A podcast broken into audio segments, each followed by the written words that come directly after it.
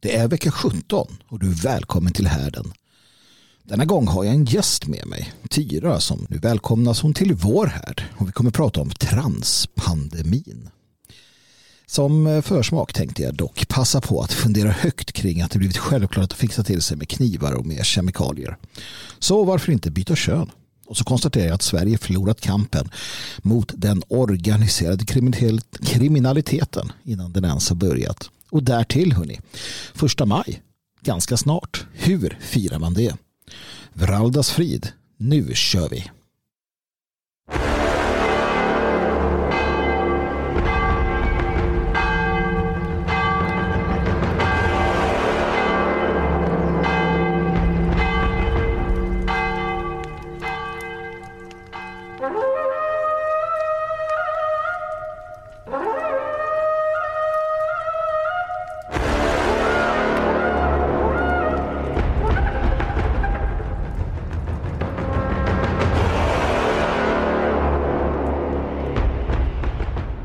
Missa inte att gå in på www.härden.nu där jag publicerar mig med jämna mellanrum. Jag hoppas att eh, du prenumererar så att du inte missar när något nytt händer. Och för dig som vill stötta ekonomiskt och vara säker på att få tillgång till allt som publiceras, varenda text och varenda podd, så kan du göra det månatligt eller per år och i runda slängar kostar det dig inte mer än en 50-lapp i månaden. Och det gott folk är inte mycket för allt det trevligt som man får tillgång till. Jag vill också passa på att rikta din uppmärksamhet mot www.odalboden.se butiken för den moderna allmogen. Du hittar stödprodukter för härden, mina egna designs under namnet Hagal samt produkter för skydd och säkerhet, smycken, hantverk, trevliga saker för hemmet med mera, med mera. Besök odalboden.se. Ja, det börjar bli dags för första maj hörni. Det här eh, avsnittet kommer ju ut på valborg. Så att eh, imorgon då så kommer det vara eh, första maj parader. Jag vet inte om de kommer vara så stora. Jag har fått för mig att det inte är så jätteintressant längre. Eh, hela den här demonstrations, eh, demonstrationsgrejen har ju trappats ner eller blivit mindre intressant med åren. Men eh, faktum är att första maj är vår dag. Inte bara en vårdag, utan vår dag. Det är svenskarnas dag och det är en dag att fira. Men inte på grund av någon sån här blodröd vänsterdoktrin. Icke som Nicke. Vi hittar de verkliga orsakerna till att låta första maj vara en svensk högtidsdag om vi gräver i vår egen mylla. Men först och främst. Alltså socialdemokratin, vänstern har ändå, och det här tycker jag är väl det mest dumma med deras så kallade eh, första majfiranden genom åren. Om vi ska vara lite så här nu då, lite retsamma. De har ju trots allt i många, många år um, under historien, alltså vi pratar decennier, så var de ju statsbärande parti. Det var sossarna som bestämde. Det var de som satte, eh, satte agendan. Men ändå varje år på första maj så var de ute och demonstrerade. Vi vill ha högre lön, vi vill ha det, vi vill ha det du kan ju inte gärna, alltså om, om du sätter veckopengen till dig själv, eller, eller om du bestämmer sig, men ikväll ska jag äta pizza. Så åker du och köper pizza. Och sen gör du pizzan. Eh, jag tycker man kan göra den hemma nämligen själv. Och sen eh, ska du äta den och så sitter du vid köksbordet och bara nej, nej, vet du vad, jag vill ha hamburgare. Det är liksom sossarna första maj. Så här, vi vill ha det, vi vill ha det, vi vill ha det. Men ni har ju haft makten nu i, i si och så många år och ni har inte gjort det. Ja. Nej, det där kan man ju fundera lite över. Nu är det ju inte så att det är på riktigt. Det är ju inte på riktigt det här. Utan vad det handlar om är ju att man har en högtidsdag där man kan manifestera sin politiska ideologi. Det är de enda som har det. Alltså man förstår hur, hur, hur vänstern har slagit klorna i världen när de har en egen partidag som helgdag. Det är en allmän helgdag. Partidagen. Så att vi är ju fast med den. Ja, vi, kan inte, vi kommer inte undan den. Det är inte så att vi kommer kan säga nej men jag vill, inte vet jag, göra något annat. Liksom. Eller jo, det är klart du kan göra annat. Men du förstår vad jag menar. Det är deras dag. Och de, de har fri tillgång till eh, gatorna och, och parkerna och, och vad du vill. Så att det, det, det, blir ju då en, en påtvingad Ja, Vill man inte se det här jävla eländet, ja då får man ju hålla sig vid sin täppa. Och det tänker jag göra. Ja, kan du, kan du vara säker på. Men, eh, men vi ska också vara på det klara med att det är en, en, en liksom, eh, i mångt och mycket en, det, det, det de gör det är att de det är alltså en, en högtidsdag som stadsfest och andra internationalen. En eh, organisation för socialdemokrater och kommunister. Och den etableras på hundraårsdagen av franska revolutionen. Ni vet den där revolutionen då man högg huvudet av folk i parti minut. Alltså som nationalist så kan du inte appropriera den här. Du kan ju inte säga att nej, men det här, den, här, den här politiska kampdagen gör vi till vår. För det finns inget gott att bygga på. Det finns inget politiskt gott att bygga på. Och, och då kanske de säger att ja, men, titta hur man gjorde i, i början av eh, uh, 1900-talet. Då tog man över dessa i, i flera nationalistiska länder. Och ja, det är en annan sak tycker jag. Det är en annan sak. Det handlar om strategi. Framförallt på den tiden. Samma sak det här eviga det här eviga tjatet om socialism som nationalister tror är någon form av inbyggd självklarhet. Det, det, det, är det ju inte utan det handlar om att man under en viss period i Europas historia som nationalister såg socialistiska idéer eller den, att omfamna den socialistiska liksom, lingon. Man såg det som en man såg det som en, eh, en, en, strategi, en strategi. Det var ju det det handlade om. För att visst, eh, nationalismen finns där men det är inte en socialism vi sedan företräder. Det är en social idé. Och det är skillnad. Det är skillnad mellan att vara socialist och att ha en social idé. Tro mig, jag har själv tänkt mig själv som socialist. Skulle aldrig falla mig in och definiera mig som socialist idag. Framförallt är det inte heller vettigt utifrån en, utifrån en, en taktisk idé. Arbetarklassen är ju inte arbetarklassen var då? Arbetarklassen idag är sverigedemokratisk. Och det är ju inte så att arbetarklassen idag uh, lider på det sättet arbetarklassen gjorde en gång i tiden. Det, det, det kan man inte. Man kan ju liksom inte kräva eh, bröd åt arbetaren när arbetaren går och köper frallor på Ica för samma. Alltså den här eh, medelklassen och arbetarklassen har ju i, i allt väsentligt eh, blandats ihop. Och då blir det liksom problematiskt tycker jag. Att förfäkta någon arbetsromantik alla tidigare 1900-tal. Det, det, är ju inte de aktuella frågorna riktigt. Men eh, vad vet jag tänkte jag säga. Och jag vet en hel del om det här. Jag vet att det är vår dag. Jag vet att vi kan gott och väl fira den. Och jag ska förklara för dig hur vi firar första maj. Ett, ett rätt sätt att fira första maj. Det har gjorts i Sverige under lång tid. Till exempel så kan du, som man gjorde en gång i tiden, se första maj som sommarhalvårets första dag och så firar man det. Nordiska museet berättar eh, hur dagen används förut. Eh, citat, byalaget valde ålderman och gemensamt tog man ansvar för räkenskaper, gjorde översyn av gärdsgårdar och inhägnader. Dagen avslutades med att dricka märgben för att få kraft. Det är inte dåligt hörru. Det är en tradition värd att fira. Så om du vill så kan du fira dagen också som apostladag. Det gjorde vi under medeltiden. Eller så tänker du på helgonet Valborg. Det har vi också gjort i Sverige. Alltså det finns en svensk tradition kring Valborg och första maj. Och det är den vi kan fira och bygga vidare på. Man kan tända grillen. Varför inte med hjälp av en röd fana som man har slitit ner någonstans. Och, och firat eh, det är sommarens första dag. Och så ser man till naturligtvis att dricka märgeben. Det menar jag, det menar jag är ett värdigt firande av första maj.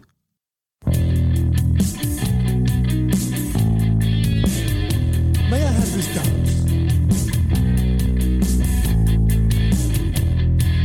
Raise a glass and drink a beer for our comrades far and near. Brothers in the fatherland, waiting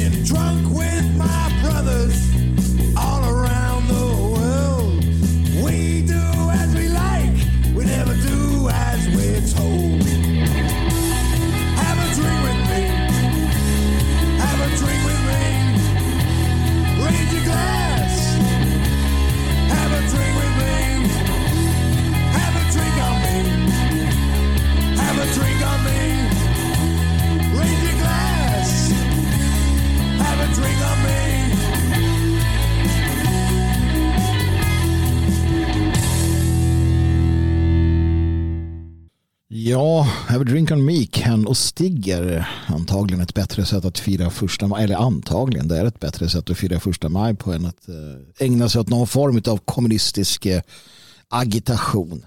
Eller vad det kan tänkas vara.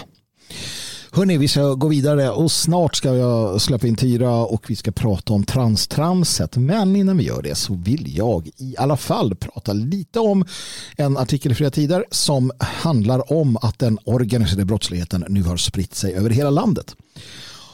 Och vem blev förvånad över det? Ja, jag tror ändå egentligen borde många ha blivit det. Eh, framförallt människor som jag träffade när jag var yngre och när man var ute och reste i landet och försökte förmå människor vid eh, utbygden att eh, engagera sig politiskt och säga att kom igen nu. Eh, kolla hur vi har det i Stockholm och Göteborg och Malmö och, och, och sådär. Och då var det ju många av dem som sa det att nej. Nej du, Stockholms jävel där.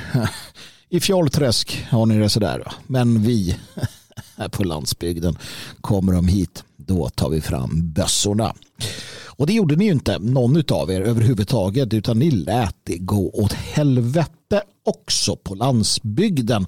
Vilket nu då har lett till att vi har eh, avancerad kriminalitet, gängbrottslighet över hela Sverige. I en ny undersökning som har gjorts så konstaterar man det. Man konstaterar att nu finns den överallt och den har satt klorna i oss. Jag eh, vågar eh, sticka ut haken och säga att hela kriget är över innan det ens har börjat. Alltså Sverige av idag, den liberala demokratin, har överhuvudtaget inte de möjligheter, eller de, inte möjligheter, det är en annan sak, har inte, den, eh, har inte det som krävs för att, att lösa detta. Och, och det säger sig självt, jag menar, du tar skuggsamhället som ett exempel. I skuggsamhället, alltså människor som är här illegalt, så kan man rekrytera soldater till eh, kriminella gäng i parti minut. Vad gör vi för att få bort det? Ingenting. Vi fyller på. Det är vad vi gör. Vi fyller på med nya främlingar. Eh, nya utlänningar till Sverige hela tiden. Det är inte ett sätt att komma till rätta med problemen. Men eh, för att förstå det måste du först förstå att, att det framförallt är en utlands, utlänningsdriven eh, miljö. Och det, det vill man väl inte heller erkänna. Så att det här med maffia, det här med kriminella nätverk, det här med gäng och liknande. Det är här för att stanna och det är här för att sjunka ännu djupare ner i, eh, i, i själva liksom i själva beståndsdelen också på landsbygden. Det är inte bara storstäderna utan ännu mer på landsbygden och där kommer det märkas på ett annat sätt. Där kommer det drabba människor på ett annat sätt. Du hamnar mycket närmare detta. Det blir liksom en, en, en ja, del utav en del utav det närmaste. Och, och hur lång tid tar det innan de här börjar ge sig på lantbrukarna? hur, hur lång tid tar det innan den här typen av, av eh, penningkåta gangsters ser sina möjligheter att på olika sätt och vis eh, utöva våld och hot mot människorna som brukar jorden. Och vad händer om de gör det? Ja, ingenting. För att de människorna som brukar jorden, precis som alla vi andra, vi har ju ingen rätt att försvara oss. Vi har ingen rätt att skydda oss. Jag läste en eh, artikel i tidningen Fokus om det. Var fjärde man vill få skjuta inkräktare. Det har hänt saker. En majoritet av svenskarna är idag för att man ska få försvara sig med våld i hemmet mot eh, personer som, som, som ja, gör inbrott eller så. Men det är fortfarande inte alla. Och det här är fantastiskt. Och, och framförallt var det kvinnor då som, som inte ville det. Alltså vi lever i en tid då, då det finns alltså en betydande mängd, i det här fallet kvinnor, som inte vill att man ska ha rätt att försvara sig om man råkar ut för, för våld eller brott i hemmet. Och, och en tyvärr ansenlig skara män som, som tänker på likadant sätt. Förstår ni vart vi är någonstans? Jag, eh, jag ser det som, som omöjligt för svensk polis att lösa det här. Det har, det har ju satt sig för djupt nu. Um, och i, i, flera kommuner är jag helt säker på att eh, den lokala partiapparaten till vissa partier, framförallt de partier som kanske har en viss diversifiering, också är eh, en del av det. De är en del av hela den här eh, oheliga alliansen mellan olika religiösa grupperingar, kriminella gäng, politiska maktbaser och släktbaserade nätverk. Vi tar fram bössorna när de kommer. Ja, lite sent nu kanske, men eh, man tar inte ens fram bössorna nu. Va? Så att jag vet inte när de där jävla bössorna tas fram till älgjakten. Och det är väl lika bra det kanske. Eh, det är ändå fint att man har en idé om att man ska försvara sig själv. Jag tycker att man ska ha det. Man, man, man ska alltid ha en, en syn på sig själv som den som i alla fall kommer att göra det när, när det behövs. Men det är lite som det här med, med Twitter och så här. Alltså, problemet är att om, om fortfarande så många inte är beredda att ens säga vad de tycker så har jag svårt att se hur de ska agera efter detta. Det är ändå ett första steg att man eh, öppet och ärligt säger att jag, jag tänker och tycker så här. Men okej, okay, kör i vind. Eh, kör i vind. Jag hoppas verkligen att svensken i gemen tar sig tid och råd att Eh, bygga upp ett, ett eh, sammanhang där de kommer kunna försvara sig själva. För att det kommer inte bli bättre i vår värld. Det kommer det inte bli. Men eh, tyvärr så är det för många som fortsätter att vara för överciviliserade. Och det innebär ju naturligtvis då att de människorna inte kommer att klara av den framtid som, som kommer och som i detta nu i mångt och mycket finns där ute. För att för att det är här vi är. Det är här vi står. Och de, de kriminellt baserade nätverken i Stockholm de sträcker ut sina tentakler. Man är mobil på ett helt annat sätt. Och det, det kommer drabba. Tänk att vi nu har. Vilket, vilket vi sa för x antal år sedan. Vi sa att det som kommer hända hörni, det är att vi kommer få barnsoldater i det här landet. Precis som i andra länder. Nej, tyckte de liberala avskummen och socialistiska packet att det kommer vi inte alls. Nej, nej, nej, nej. Det här kommer vi hantera.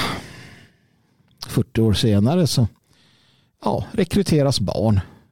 Barn rekryteras för att skjuta människor eftersom att barnen inte kan dömas till fängelse. Vi, vi har alltså barnsoldater i Sverige nu. Det där du vet du såg på Miami Vice när du var liten eller inte vet jag, någon annan sån där serie. Det är vad vi har här nu. Det är vad vi har här nu. Och ja, det, det, det, det, det ser inte ut att ändra sig. Va? Och jag tar upp det här för att jag vill att du ska tänka till både en och två gånger. Du kanske bor på ett bra ställe, det, det är bra i sådana fall. Um, har du lyssnat på vad jag har sagt genom åren då har du också ett, ett socialt nätverk, en, en kraft bakom dig. Ni har redan börjat ta över. Ni har redan börjat slå, slå ner bopålarna in i, på en ort eller ett område där ni mer och mer kan börja hävda er. Ja, ni måste vara på god väg. Det var många år sedan jag tog upp det här från första gången. Att det, att det var så man skulle göra. Och det är bra.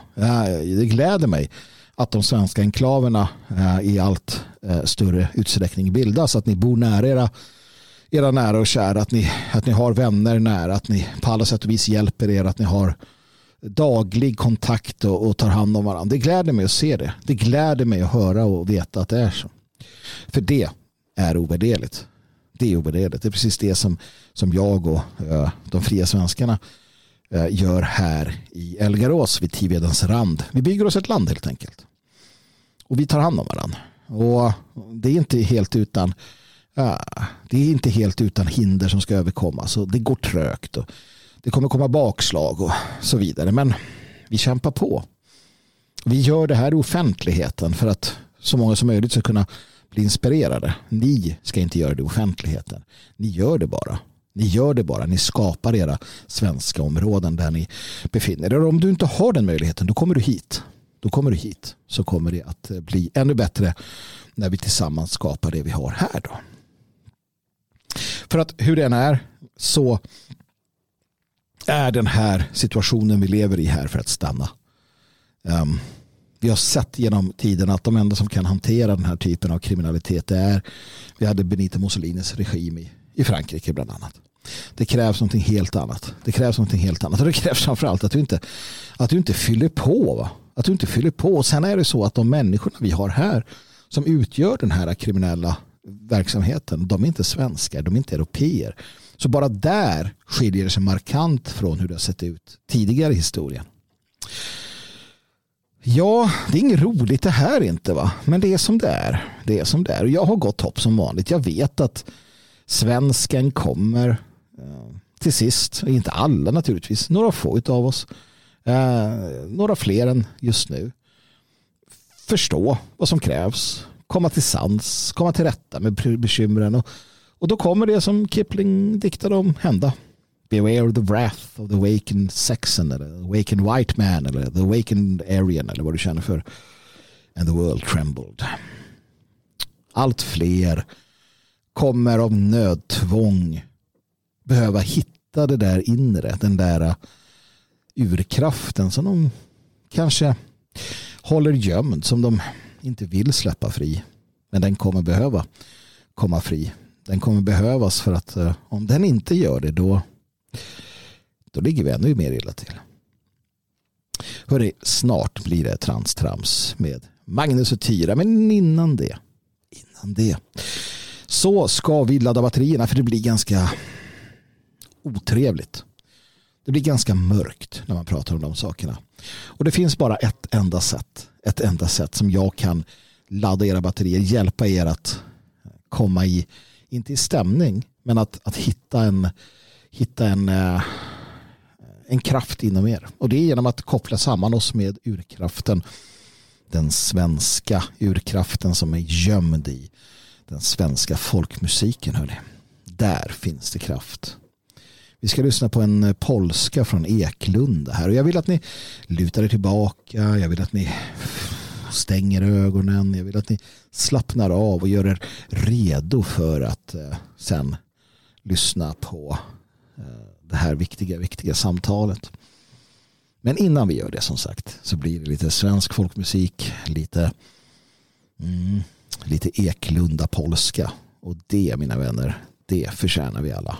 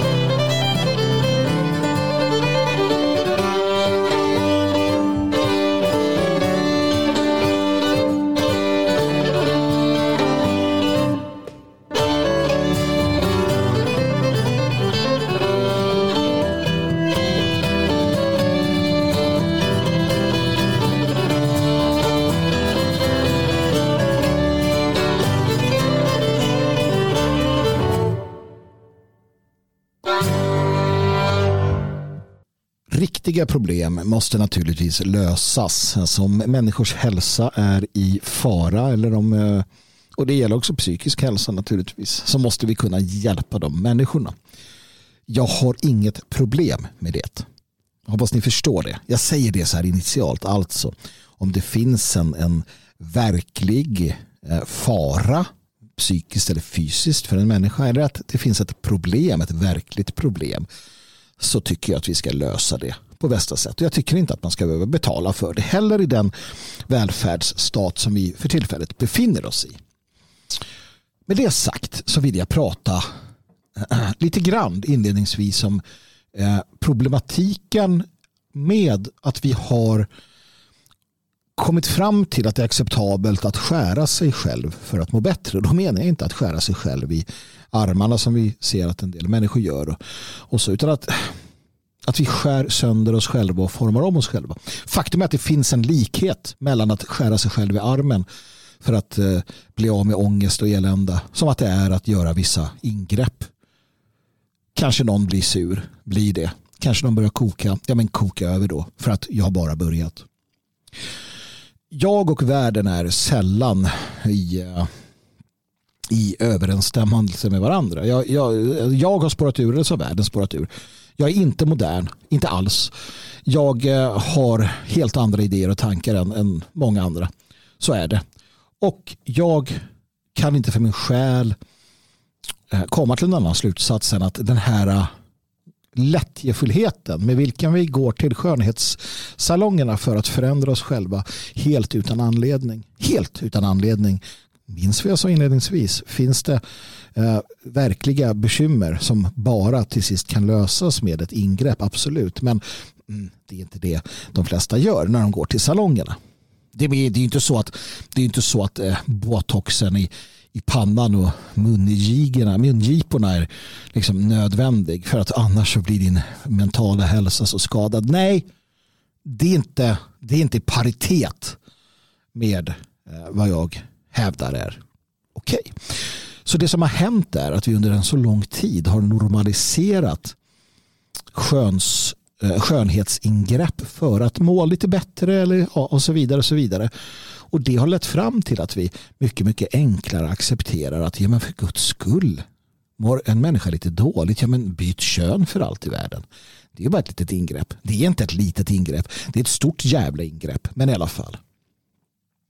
Och sådana här influensare och allt vad fan det nu heter eh, har ju naturligtvis eh, varit ledande i detta och det här berör mig jag vet ibland inte så mycket om vår värld. Jag tror en del saker och jag får höra eh, ofta från en, jag, eh, en kär vän att, att, jag, att jag inte riktigt vet hur jävla illa det kanske är i vissa fall. Va?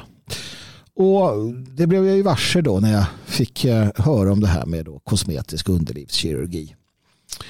Det var ingenting som jag tänkt på kan ju sägas. Alltså jag, har, jag har länge stört mig på ehm, på hur onaturligt eller hur man sätter naturen ur spel med hjälp av eh, ingrepp. Och låt mig då för tydlighetens skull säga så här att är man en alltså äldre människor som eh, vill på något sätt hitta tillbaka till någon jävla ungdomens källa eller fixa någonting med, med kroppen och sådär och de är klara med sitt, de har sina barn och de har sin gubbe eller kanske singlar också för den delen och så vidare. Det är inte hela världen. För att det, det, blir inte så mycket mer med det. Alltså barnen är satta till världen och den, den, det har hänt. Va? Uh, det är ju värre när yngre människor förändrar sig för att det sätter den naturliga, det sätter urvalet ur spel. Eh, det gör så att eh, det gör så att den här naturliga eh, attraktionen försvinner. Det här som naturen har skapat i oss för att vi ska hitta så bra partners som möjligt för att kompabiliteten ska vara så bra som möjligt sätts ur spel när man förändrar sig, när man gör rhinoplastic innan man är liksom färdig. För mig är inte det acceptabelt. För att det handlar om gener, det handlar om saker som du inte kan förändra. Du kan förändra det yttre men inte det inre. Vi ser unga människor som trycker in sådana jävla fillers i, i, i läpparna och ser förjävliga ut. Vi ser hur de gör en massa andra sinnessjuka ingrepp. Nu kanske Sverige är mer förskonat än andra länder men det finns här också. Tro mig, jag har sett det. Och det gör mig rosenrasande. Så, kosmetisk underlivskirurgi mina vänner. Det där var jag tvungen att titta närmare på. Och jag tänkte att eh, ja, det måste ju vara ena, eh, ena hiskeliga tingestar som finns mellan människors ben. Om de nu måste gå till doktorn och, och skära och sy. Och transplantera och spruta in fett och allt vad man nu gör. Så jag gick in på några sådana här sajter med eh, tillhandahållare av dylika tjänster och tittade. Och funderade. Och tänkte för i helvete vad är det som händer? Det finns så många saker här. Jag ska, jag ska försöka fatta mig kort men först och främst. Först och främst. Den här jävla likriktningen. Alltså ärligt talat, vad, vad, är det för fel? Hur, sitter folk och tittar på sina könsdelar och så tänker de, nej men det här var lite för fladdrigt, det här var lite för långt. Och, och, och märk väl, det här är inte människor som, som då tar skada av det. Det är inte så att det på något sätt är ett problem. Det är bara att man tycker att det ser lite vad? Det ser lite annorlunda ut från vad? Från vad du har sett i någon jävla porrfilm eller? För det jag såg var före och efterbilder. Jag såg schyssta vaginor, helt schyssta normala liksom, kvinnokön. Som, som likriktas till någon jävla... Det, det, var som att titta på en parad i Nordkorea. Varenda kön, vartenda kön såg likadant ut. Varenda blygdläpp fan ta mig satt på samma sätt. Vad håller ni på med? Vad är det för jävla dumheter? Och killarna är inte bättre. Uppenbarligen. Det fanns en hel del manliga kön där också. Jag tänkte det här måste ju också då vara riktigt hemska drular. Nej, de var fullt normala. De skulle väl tjockas till lite eller förlängas. Alltså snälla någon. Sånt här driver mig till knäpphem. Den här delen av världen vill jag inte veta om. Eller Det vill jag visst. För att det sätter saker i perspektiv. Helt plötsligt förstår jag ju. Helt plötsligt förstår jag ju varför folk är så jävla eh, accepterande inför eh, könsbyte. För att det är i grund och botten samma sak och nu börjar någon koka över. Någon som sitter där med, med liksom en, en, en, eh, en, en, eh, en kropp som kanske har blivit eh, omgjord. Det är inte alls samma sak. Jo, i grund och botten, skärpning nu. I grund och botten blir det det man accepterar kniven och refillen, nej vad heter det, fillers som ett sätt att förändra det som är naturligt eh, till det som är onaturligt med det man vill ha. För att man tror att det ska göra en lyckligare. I många fall kanske det gör det. I många fall kanske man blir lyckligare. Till en början i alla fall. Men eh, naturligtvis är det en slippery slope. Vi började se kniven och sprutan och filler som lösningen på i grund och botten ett samhällsproblem. Ett problem där kvinnor av någon jävla anledning ställer till det för varandra till den grad att ni får en massa sjuka idéer om hur ni ska se ut. För kom inte och säg att det är vi. Kom inte och säg att männen vill att ni ska trycka i den där skiten i läpparna. Um, I alla fall inte män som ni behöver lyssna på. Herregud, Eh, vi är så glada och nöjda. Det där är sånt ni håller på med. Kvinnligt mode och allt möjligt. Det drivs av kvinnor. Det är era egna idéer. Inte våra. Inte mina. Absolut inte. Eh, så att vi får ett samhälle där, där lösningen på de här problemen blir då kniven. Va? Och det är inte lösningen, vilket vi då ser. Och det där då slipper slopen gå ner till att man skär i könsdelar på unga människor eller att då 18-åringar går och fyller skit i läpparna och, och, och opererar eh, eh, skinkorna och gud i himlen. Den här idén om att vi kan förbättra. Att vi ska förbättra på det sättet. Den här idén om att inte vara naturlig. Alltså återigen, det finns såklart tillfällen då det kan vara på sin plats. Och jag håller inte emot eh, äldre kvinnor eller för den delen män att liksom korrigera någonting de är trötta på eller något som liksom så. Det, det är ingen, jag drar inte liksom, det är inte det, är inte det jag klättrar på berget och började dö för. Men själva idén som har slagit sig, eh, som, som har satt sig, att knivar är en, en liksom, det är en eh, acceptabel väg till förändring framför någonting annat. Det är inte okej. Okay. Det är inte okej. Okay. I Sverige finns det ytterst få som föds med en oklar könsidentitet. De människorna, de människorna ska naturligtvis få återställas eller få, få hjälp. Få hjälp att, att, att hitta rätt. Och har det blivit fel en gång så ska de få hjälp så att det blir rätt. Både fysiskt och psykiskt. Det är jag helt för. Det tror jag alla är. Men det är jävligt långt ifrån någon som mår dåligt och tycker att nej, men jag behöver byta kön, då mår jag bättre. Eller att nej, jag mår lite dåligt så jag trycker in ett halvt kilo gegga i läpparna. Eller jag skär bort blygdläpparna för att fan, de sticker ut lite grann. Så här kan man ju inte se ut. Vad är det för något? Hur sjukt har det inte blivit? Hur djupt har vi inte sjunkit? Men visst, visst jag, jag, jag kan till del naturligtvis också skylla på männen när man hör män som inte förstår att eh, kvinnobrösten inte är exakt lika. Att va? Ja, vet du vad? Jag såg att det ena var längre än det andra. Hängde lite mer än det andra. Stack ut åt höger eller vänster. Tittade åt ett annat håll. Eh, ja, de gör det. Hallå, alltså hur, hur kan liksom hur har vi hamnat här? Jag vet inte, men jag blir arg. Jag blir arg över det. Jag blir arg över det för att det, det, det är liksom en naturlig naken kropp. Det är problematiskt. Medan den här bizarraste formen av könsstympning och drag queens det är någonting som upprätthållas och hyllas. Va? Men, men, men eh, att, att, få en, en, normal syn på kroppen och nakenheten det, det är problematiskt för folk. Men det här andra det är okej. Alltså det är så jävla långt ifrån vad som är normalt och, och vettigt så att eh, ja, jag vet inte. Hörni, tjejer, ge fan i det där. Alltså, det är lugnt. De är schyssta som de är. Och killar, för fan. Alltså, acceptera hur ni ser ut.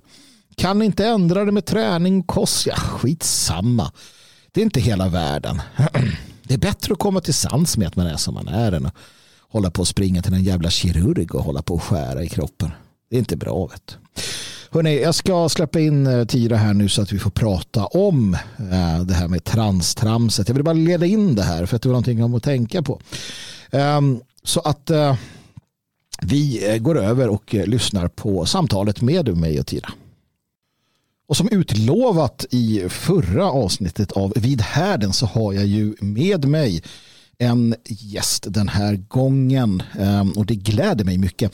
Som ni vet så har jag ju tjatat och tjatat på att eh, framförallt det täckarkönet ska kliva fram och säga några ord om saker som berör eh, oss alla. Och eh, då blev jag kontaktad och fick en fick en, en, en trevlig, ett trevligt förslag här att vilja vara med. Och det är en kvinna som har en hel del att säga. Hon är inte helt oäven att prata heller. Tyra från Kvinnofällan har vi. Välkommen. Tack så mycket. Tack, Kul. Tack. Kul att ha dig med. Ja, det är andra gången jag är gäst här i en podd. Så ja. det är, tack för att få vara gäst. Ja, men det är väl, det är väl eh, bra. Du har ju saker att säga. Um, vi har ju pratat en del uh, med varandra innan och uh, jag kunde direkt märka att det fanns en hel del passion i eh, dina tankar och åsikter om saker och ting. Och vi ska väl egentligen eh, hoppa direkt in i det. Jag tror många, många sitter väl och eh, väntar på att få höra en, eh, en, en, en ytterligare röst, gärna en, en kvinnas röst om det som pågår. Vi har ju pratat väldigt mycket om det och det är en stor debatt men jag tycker personligen att allt för få just kvinnor eh, uttalar sig. Det vi ska prata om är den här transrörelsen och transaktivismen. Jag, jag kastar direkt eh, över frågan till dig Tyra. Hur, hur har du tänkt? Um, för du har ju följt det här du också som alla andra och det har gått kanske på ett år eller så väldigt fort. Hur, hur har du tänkt kring hela det här när du ser det vecklas upp? Ja, alltså det, det börjar ju egentligen med väldigt jag, jag är väl en relativt vanlig tjej sådär och jag märker mer och mer att det dyker upp nyhet efter nyhet eh, angående drag queens. Eh, vilket jag kanske inte är helt obekant med. Jag var faktiskt på en drag queen show för, ja vad kan det vara, 15 år sedan. eh, ja, det, det, var ju länge sedan. Men det här har ju blivit liksom ett relativt nytt fenomen. Mm. Eh, och det, jag skulle vilja säga att det irriterar mig en hel del. Inte på det sättet, jag, jag struntar väl egentligen generellt i vad folk gör, men det här är ju någonting som har liksom präglat, det börjar gå in på barn och det, det blir ett kvinnoförnedrande uttryck, de här männen mm. egentligen gör eller det de säger då att det här ska vara någon form av underhållning. Eh, de kallar sig för Thunder Pussy, Sex Machine. Wine Vilket jag kan tycka är, ja, det är lite absurt. Mm. Ja. Ska det verkligen få vara så? Nej men precis. Jag, jag tänkte, som du sa, du var på någon drag eh, show eh, för 12-15 år sedan eller någonting. Jag minns alltså när jag var mm. liten så gick det ju något på tv som hette hmm, hmm, After Dark och det är ju Christer Lindarw och någon uppsättning av, av eh, män som klädde ut sig och, och showade lite grann. Och det vet jag sändes på tv. Uh, eh, I jämförelse med det som är nu så var det högst, högst oskyldigt. Och det, det var något som uh, alltså det var ju något som var en så parodi på något sätt. Alltså ingen tog det ju på riktigt. Det var ju ingen som tänkte att Christer Lindarw är, är tjej. Jag vet inte ens om han själv liksom. Utan det var mer så här, men det är något, alltså lite mer så här burlesk kanske ja, men, äh, jävla Las Vegas show på Sveriges Television du vet och de härjar på scen. Um, mm. men, men, det var ju inte ett eh, kulturellt eller socialt fenomen och det var ju absolut inte det som vi har sett med, uh, med könsbyte och, och, att, att barn blandas in. För det tycker jag väl är det absolut nyaste. Det är att man ger sig på barnen. Mm. Ja, det här det, det har ju verkligen exploderat det här med att man ska sitta i bibliotek och jag har ju sett bilder från USA där de ja, mer eller mindre liksom, eh, vad ska man säga, utklädda till prostituerade, mm. eh, står och har en striptease för eh, allt ifrån spädbarn till liksom de yngre åldrarna. Eh, vilket man bör få en tankeställare. Alltså som mamma, jag är själv mamma, och där tänker jag ju direkt hur kan man ta med sitt barn på något sånt där? Varför vill man göra det? Vad är det som försiggår i huvudet på de här mammorna? Att man, vill man normalisera det här? Nu är jag ju en, ah, vad ska man säga, jag är ju rätt så emot också den här genustramset som jag skulle kalla det för, att man vill liksom sudda ut eh, könen. Mm. Eh, och det går ju lite hand i hand med det här. Mm. Eh, jag vet att när vi också började prata, jag, jag kände liksom det bara bubblade om mig. Jag hade så mycket grejer som jag tycker är relevant. För att om, ser man just bara på drag queen så är det liksom, det är män som klär ut sig som kvinnor i extrema former och gör det för underhållning och pengar. Mm. Mer eller mindre. Eh, och sen då kikar man närmare, ja men då ser man att de har liksom de här förnedrande namnen, namnen då som Thunder Pussy och varför väljer man att ha sådana namn? Det, det känns också jätteabsurt. Eh, där fallerar det lite för mig. Va, va, va, varför vill ni göra på det här sättet? har ni något nå agg mot kvinnor? Varför vill ni klä upp er och göra det extrema möjliga som finns av alltså, kvinnor kvinnokönet egentligen generellt. Mm. Och så som jag förstår även bland liksom vänster och liknande så finns det ju eh, en liten så här att, ja vad ska man säga, en kritik då där transpersoner förtrycks. Eh, för det här är då inte på riktigt. Mm. Eh, och att man också lyfter det här eh, eh som man kallar för könsbinära samhället. Alltså att oh, det finns en kvinna och det finns en man. Eh, och då ska man eh, göra liksom kvinnan extrem. Och det gillas ju inte, mm. såklart. För att man vill ju gärna att kvinnor och män ska vara typ likadana. Kvinnor och män ska ha ungefär samma kläder. De ska, ja, det är ingen skillnad på dem. Ja, muskelmassa kan man erkänna. Mm. Det tänkte jag ska komma tillbaka till sen. Eh, en liten rolig, vad ska man säga, tråd jag såg mm. eh, på, i en, ja, egentligen i en kvinnogrupp just gällande transmän då. Men det okay. tänkte jag, jag kommer tillbaka till det sen. Mm. Men för vi, vi, har då, bara för att liksom försöka förstå och prata om, jag tror många inte ens liksom eh, får grepp om det. Jag tror att väldigt många ser det här och, och ser på sociala medier olika saker som händer och så känner de att vad fan, jag orkar inte. Jag orkar inte, det är så jävla galet. Och, alltså drag queen, då, om vi bara tittar, det är alltså en, en, en kille som klär ut sig till tjej Eh, som du sa, det, det, är ingenting annat. Egentligen så kan, alltså det betyder inte att du är homosexuell, det betyder inte att du har eh, det är inte en läggning utan det är, eh, alltså i, nu brukar det väl kunna vara så, men i, i princip så betyder, innebär det inte att du har någon särskild läggning eller? Nej, inte så som jag uppfattar det. Du kan vara alltså 100% liksom straight, mm. eh, men ändå eh, kluter då ja. eh, till kvinna. Och, vilket också kan tyckas lite märkligt för att eh, det här går ju också parallellt lite ihop med den här hbtq-rörelsen. Ja, men... Det här extrema liksom. Så att Ja, det verkar inte vara så svart eller vitt nu när jag läst mycket om det. Det är väldigt kluddigt allting mm. och de försöker kategorisera allting ifrån då transvestit, eh, den här transsexualismen och drag queens. Och det går inte riktigt känner jag. Eh, för det finns för många olika grenar på det här. Mm. vi, kan, vi kan i alla fall konstatera att eh, som förr i världen inom teatern till exempel så var det män som spelade alla roller även kvinnoroller. Eh, och till exempel när vi eh, som så här, eh, Eh, höll på med Lucia ute i bygderna så alltså kunde gott och väl en kille vara Lucia. Det där vet vi, det, det, det är etablerat och det är inget konstigt med det. De tyckte inte det var konstigt. Men det var ju inte heller det vi idag kallar drag, eh, drag queen eller drag, utan det var ju bara att man i den kontexten gjorde det. Det fanns ju inget mer med det. Så drag queen är, det är ju inte bara skådespeleri men det är heller inte transvestiter men det är något däremellan.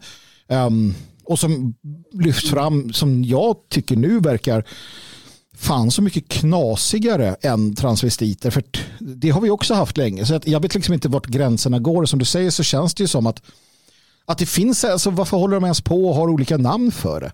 Alltså, det finns ju inga gränser, det finns ju ingenting, det finns ingen ordning i det här. Och jag, jag undrar ibland om inte det är meningen att det ska vara så vansinnigt förvirrande som det, som det är.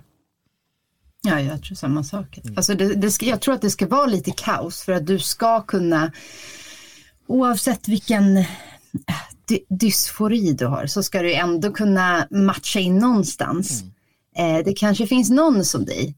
Eh, och det är väl en av de här bitarna också som jag känner med hela den här rörelsen eh, handlar ju mycket om att ja, men du ska passa in någonstans. Mm. Det spelar ingen riktigt roll vart det är, men ja, du passar in någonstans för att en, du måste ha en samhörighet och du måste känna att det finns fler som dig och så vidare. Så att hela, allt det här bygger ju egentligen på mer eller mindre på känslor. Nu har jag ju läst vidare lite grann om det här som jag också tänkte ta upp sen. Ja, men bra. Eh, mm, eh, som jag har försökt hitta ja, någon form av forskning och det är svårt. Alltså. Mm. Det, är, eh, jag, det är inte lätt, det står, det finns jättemycket forskning men nah, jag håller inte med. Nej, men för jag är ju lite ute efter ett så här kvinnligt manligt perspektiv nu när jag, nu när jag egentligen har en kvinna på tråden. Så det är intressant att, att se för att jag har kunnat liksom och alla som har lyssnat på, på både liksom härden eller på Dagens Svegot eller sådär vet ju vad, vad, vad jag tycker. Och som man då, det, det, den, den liksom uh, ryggmärgsreflexen är ju eh, liksom att vad fan, vad är det här för, för liksom sjukt eh, kort sagt. Och liksom, uh, man, uh, men man, man berörs inte på det sättet ändå. Jag, jag konstaterar att det är tokigt. Va? Men någonstans så, ja, det är inte mitt kön som usurperas. Det här är mer som avfällingar som ändå väljer att lämna min, min grupp. De lämnar mitt gäng. Jag tillhör gänget män. Och de här säger att vi vill inte vara med i gänget män utan vi drar. Jaha, alltså det är inte så att man bryr sig själv särskilt mycket om den. Sen tycker jag att responsen från kvinnorna har varit så jävla dålig så att jag har känt att jag är tvungen att ta ett kvinnligt, eh, eh, jag är tvungen att bejaka min kvinnliga sida och göra motstånd eh, mot det här för att jag tycker att tjejerna har mest applåderat. Ehm, som att de välkomnar de här usurpatorerna för det är ju fortfarande så att det här är män som låtsas vara tjejer men tjejerna säger ja ja för fan kom, kom bara kom. I alla fall initialt, det börjar väl ändras nu? Ja, alltså jag tänker lite så här, nu när jag har läst vidare om det, då har jag ju sett den här biten då med transvestit, alltså det vill säga att eh, en man klut sig till kvinna eller en kvinna klut sig till man. Mm. Eh, och det, jag vet inte vad man ska säga om siffrorna som finns, alltså det finns med, de säger att det finns mellan 2 till 20 procent eh, av män internationellt då, eh, som är transvestiter. Och transvestit är ju ett begrepp, alltså vad, vad ska man säga, en kategori där drag queen går under. Okay. Har jag förstått det som. Mm. Mm. Eh, och sen hittade jag också då en, någon, någon form av blogg eller jag, jag, vet inte om det var någon känd eh, trans eller sådär. Eh, som också då säger att det här börjar då i tidig ålder, att man känner sig kvinnlig. Och det är här jag börjar tycka att det börjar bli lite intressant. För att jag hittade också lite siffror där de hade kollat då att, eller de hade egentligen intervjuat ett flertal då män som var transvestiter. Eh, och det visade sig att 90 procent av de här har testat kvinnokläder innan 20 år. Det kan till och med vara mer, lite mindre. Jag kommer inte ihåg exakta siffran för jag satt liksom och det, det var en jätte, jätte, jättelång, eh, alltså hur mycket siffror som helst. Mm. Eh, men samtidigt då så visar det sig också att jag tror det var 36 procent som hade eh, testat kvinnokläder innan 10 år av de männen då som valde att bli eh, transvestiter då i, alltså i vuxen ålder. Mm. Eh, och det här var då någonting livslångt. Många hade då lika bra kontakt med sina mammor som alla andra. Alltså problemet med sådana här studier är att när du intervjuar människor och ska liksom bygga upp en, en form av syn på att så här är det. Det går inte riktigt för att de här människorna, de kan vrida och vända lite på det för att de vill passa in i så kallade normen. Mm. Eh, och då vill inte de framstå som konstiga. Eh, det, det, ligger i människans natur att man, man, man svarar kanske inte alltid 100% riktigt. Jag, jag, är väldigt skeptisk till sådana här intervjustudier ja. eh, som man kallar det. Ja, alltså själv så, alltså om jag bara, min, min åsikt generellt är ju att alltså, du har, allting grundläggs med den homosexuella juden eh, Kinsley eller vad han hette i USA som i, i, i princip bygger hela den sentida sexualforskningen på den och det är ju bara aktivism. Det är ju bara eh, det är, det är bara hittepå. Eh, man kan inte som han gjorde eh, undersöka eh, utifrån homosexualitet just där hur många som är då homosexuella. Han gjorde undersökningen på amerikanska fängelser. Bara. Och, och där konstaterade han att det var jättemånga. Så sa han att nej, men princip varenda man är bög. Alltså det är så oärligt. 2 till 20 procent. Skulle 20 procent av männen vara transvestiter? Ja, kanske. Eller två. Alltså bara det spannet är ju så här, herregud. Och sen då, ja. som du säger, alltså det är ju inte bara det att de här människorna som intervjuas vill passa in. Det är också så att de som gör intervjun eh, kan gott och väl ha en, en agenda som vi ser att forskningen idag har. Um, så då blir det ju, alltså man kan använda forskningen, man kan titta på den Uh, och, och, försöka liksom uh, sålla i den. Men den är ju, det är ju väldigt vanskligt alltså. Det är ju väldigt vanskligt. Ja, det är extremt svårt och det, det finns inga konkreta siffror och det kan de erkänna också på många ställen. ja. Märker att ja, ja, men det, det finns inte tillräckligt mycket studier. Går man över till transsexualism, mm. alltså går ifrån transvestiterna och dragqueensen, då är vi ju inne på ett så ja, så som jag förstår då, ett helt annat område. Mm. För att där vill du ju byta kön för att du är född i fel kropp då, som de säger så fint. Mm. Vilket jag inte riktigt tror på i alla gånger. Alltså, det är klart, vi har ju de här som föds med två kön, en liten, liten mikroprocent av typ Sveriges befolkning mm. som har båda anlagen. Mm. Eh, sen kan det vara till exempel en, som jag själv var, en, en, eh, en sån här tjej, kille mm. eh, eller flickpojk eh, eller nu vad man kallar det för, mm. eh, som var väldigt bra på många här, manliga saker eh, eller pojksaker då och utmärkte mig på det sättet. Hade någon kommit till mig och sagt, men du, du är nog kanske pojke. Ja, det kanske är, hade jag nog börjat fundera. Ja, mm. för jag passar nog inte in här bland tjejerna. Mm. Och det är här vi har det stora problemet. För att först har vi de, alltså egentligen då dragqueensen som nu normaliseras, att det är okej, okay, det spelar ingen roll vad du har för kön, du kan vara båda två. Mm. Och sen har du de här osäkra människorna som lever idag, eh, som många kvinnor eftersom att det här är ju egentligen högst aktuellt bland unga kvinnor för det är de som är de som tror att de vill byta kön. Mm. eh, de exploderar i statistiken. Man hade kunnat tro att det är män, mm. men, men det är kvinnor som verkligen exploderar. Det har liksom blivit en jätte, jättegrej. Eh, jag, jag pratade med en, en bekant häromdagen. Hon berättade då att ja, men hennes dotter då, i hennes klass så existerade tre stycken tjejer mm. som var övertygade om att de var killar. Åtta år. Ja. Um. Alltså det här, och vad, vad kommer det här ifrån? Jag kan köpa det här med att ja, men, de försöker redan nu det här med på dagiset att eh, killar ska ha eh, klänning och kjol och sådana här bitar. Mm. Men de attackerar ju inte tjejerna på samma sätt som de gör med då killarna, att man vill förtrycka liksom manligheten på det sättet, utan de är ju främst på pojkarna. Mm. Men det tror, jag, det tror jag är ganska mm. naturligt i det att uh, vi vet ju av, om vi tittar på en helt annan del av det hela så är kvinnor långt mycket mer benägna att göra som liksom konsensus säger, som samhället vill, för att kvinnan är rädd för att eh, bli utfryst ur stammen. Medan mannen är knepigare för att han eh, tenderar att kunna be stammen få ett helvete och bygga en ny stam. Och då, då är det ju så att man låt oss säga så, man vet att vi lägger krutet på männen för de är svårast. Medan kvinnorna kommer att följa John bara vi får igång hela, hela spektaklet. Va? Um, och, och, där har du ju det som du säger, åtta tjejer där. Vi hade en klass i Storbritannien som jag läste om för något år sedan eller två där alla kvinnor eller flickor i den klassen, alla, 100 procent Eh, var säkra på att de var födda i fel kön. Vilket också är intressant för här får vi då eh, flera, eh, flera aspekter av detta. Du är född i fel kön men det finns inga kön. Um, allting är flytande men du kan vara född i fel kön. Liksom. Det, det, är också helt vansinnigt. För att om jag tittar på min uppväxt så är det självklart um, att könet delvis är flytande. Det vill säga en, en, en tjej kan vara mer eller mindre tjejig och killig.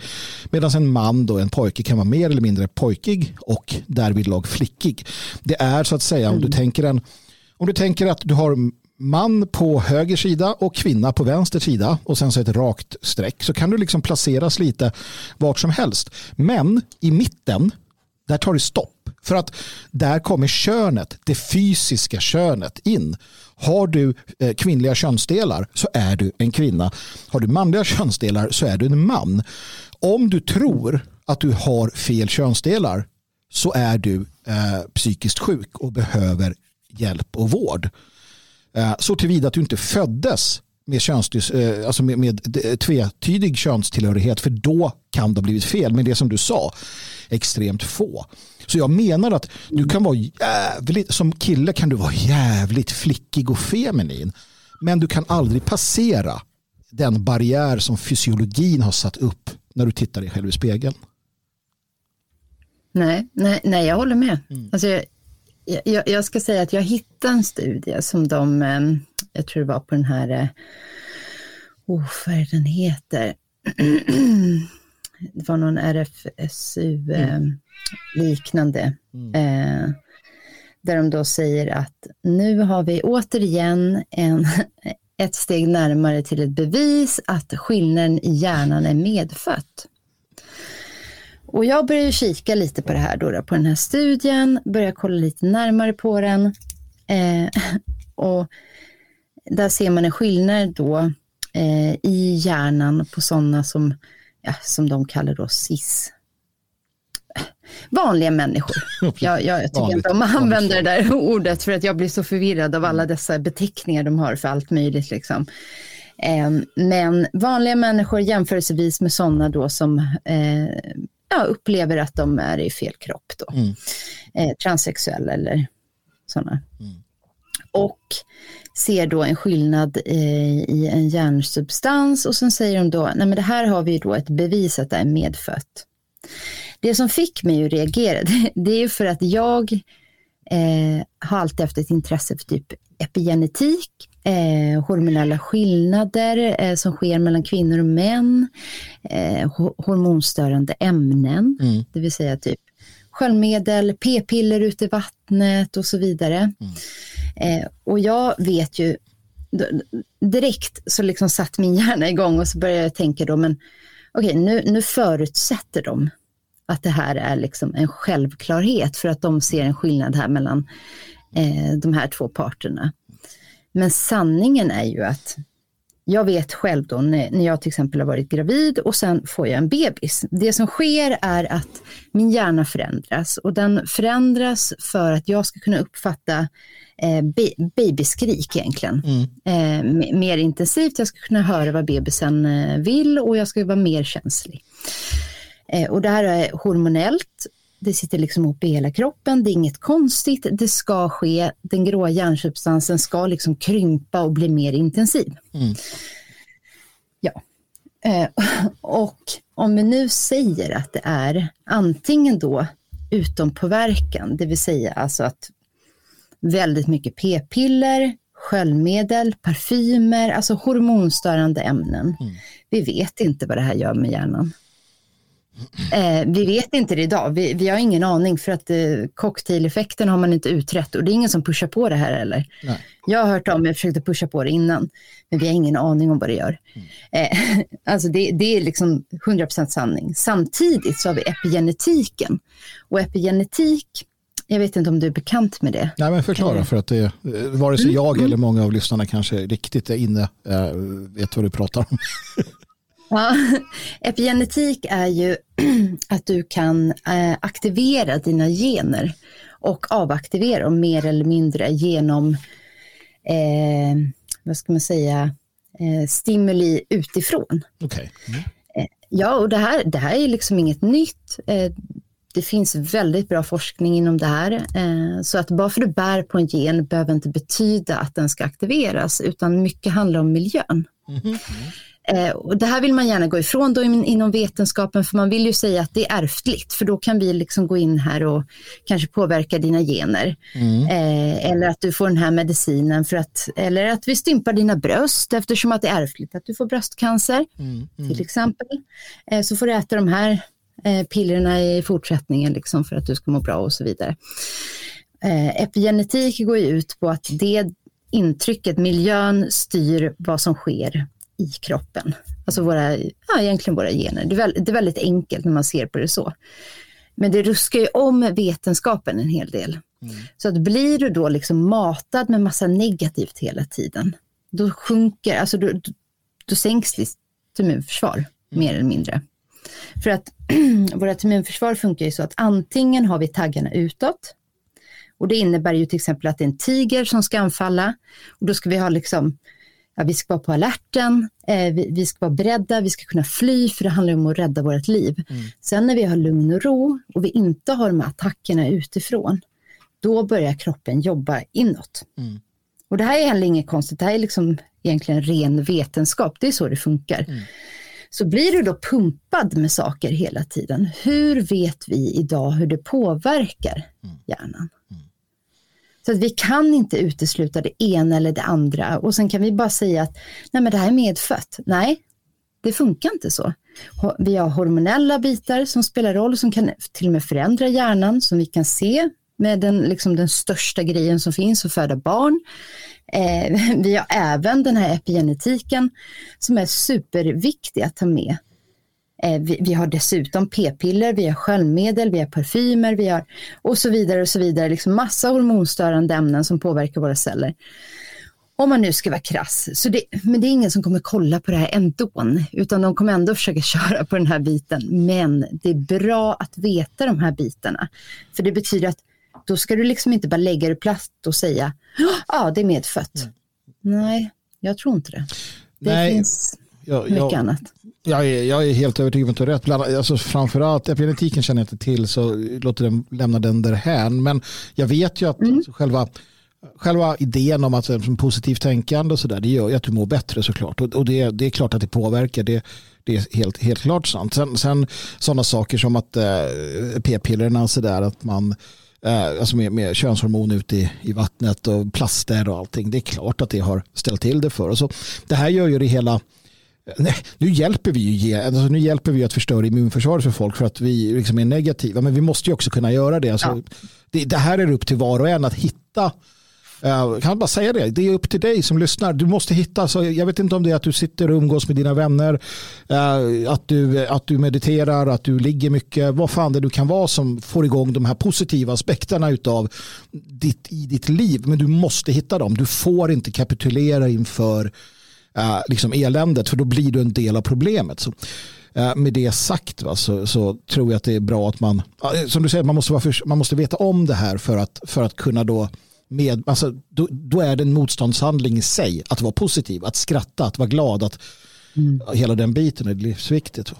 Uh, nej men vi ser ju en, och det här, jag menar att jag kan se det från att jag var liten tills nu, alltså, uh, att det är fler som, det är betydligt många fler som är homosexuella, transor, uh, att de har, eller bara liksom perverser i största allmänhet. Alltså allt det här beror på utan tvekan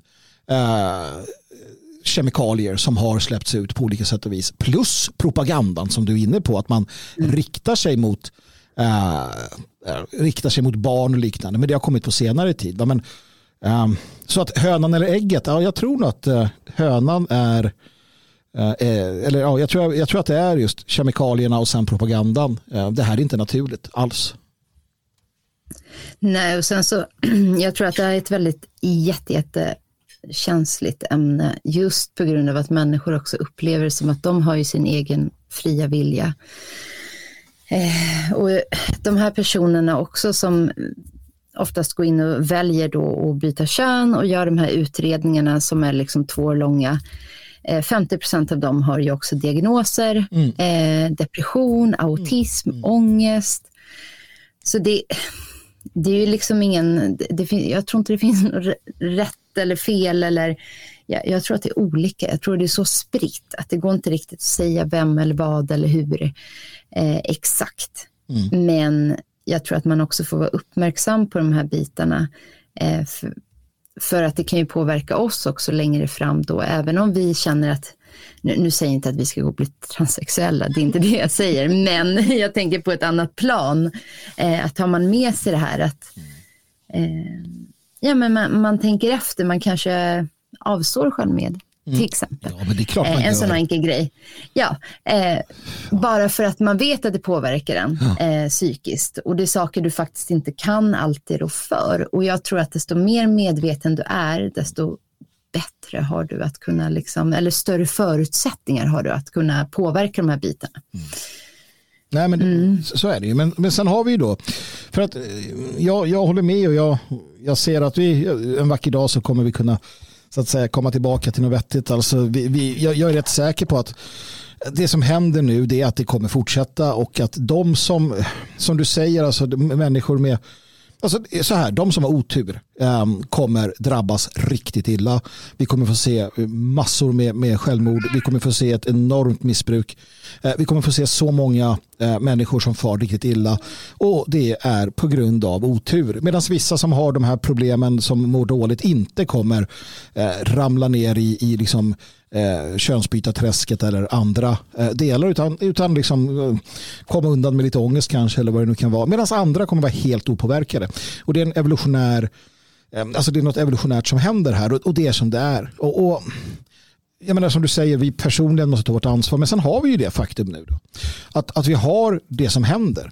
Uh, att vi har en, för att förutom den, den kemiska biten så har du en, uh, en, en, en attack, som jag ser det, det är en attack mot kvinnan. Um, mm. och, och, och, det är lite intressant för som du säger så är det flest kvinnor som, uh, som liksom hamnar här. Men det är männen som syns och hörs och tar plats som, som vanligt. jag tror att det mm. finns en, jag tror att det finns en, en uh, aspekt av det här som ligger i deras um, deras, uh, alltså det, det, finns ett kvinnohat, en, ett förakt mot kvinnan som jag tycker också blir tydligare nu när flera av de här kända eh, Flera av de här kända, du har Dylan Mulvaney eller vad han heter, du har den här eh, simmerskan, simmaren. Och de börjar bli mer och mer uttalade att så här, kvinnor, ni ska fan passa er, ni ska hålla käften. Uh, vi är liksom, vi är här för att stanna och vi är de nya kvinnorna. Mm, ja, men det där är intressant. Då kan jag faktiskt gå in på det här som jag läste då. Eh, jag är med i massa olika tjejgrupper. Jag iakttar oftast. Ja. ja.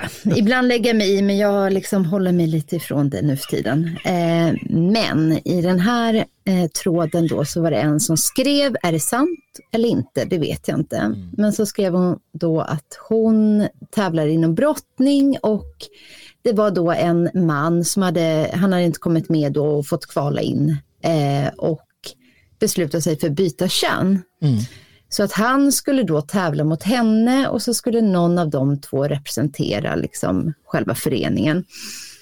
Och hon sa, jag kommer garanterat förlora mot honom för att han är man. Mm. Vad tycker ni om det här? Hon hade ju ett långt utlägg såklart, men mm. det var liksom poängen med hela. Eh, och varenda kvinna i den här tråden skrev, det är inte okej, det är absolut mm. inte okej. Mm. Eh, nej, nej, nej, nej, nej. Och det bara fortsatte. Och jag såg inte en enda positiv kommentar. Nej.